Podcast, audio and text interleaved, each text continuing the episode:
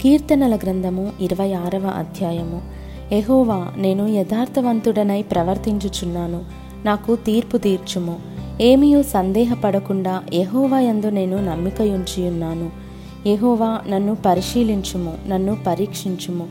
నా అంతరింద్రియములను నా హృదయమును పరిశోధించుము. నీ కృప నా కన్నుల ఎదుట నుంచుకొని ఉన్నాను నీ సత్యం అనుసరించి నడుచుకొనుచున్నాను. పనికి మాలిన వారితో నేను సాంగత్యము చేయను. వేషధారులతో పొందు చేయను. దుష్టుల సంఘము నాకు అసహ్యము. భక్తిహీనులతో సాంగత్యము చేయను. నిర్దోషినని నా చేతులు కడుగుకొందును. ఎహోవా నీ బలిపీఠము చుట్టూ ప్రదక్షిణము చేయుదును. అచట కృతజ్ఞతాస్థుతులు చెల్లింతును. నీ ఆశ్చర్య కార్యములను వివరింతును.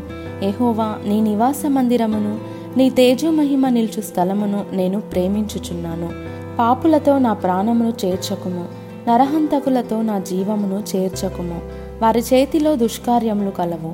వారి కుడి చెయ్యి లంచములతో నిండి ఉన్నది నేను యథార్థవంతుడనై నడుచుకొనుచున్నాను.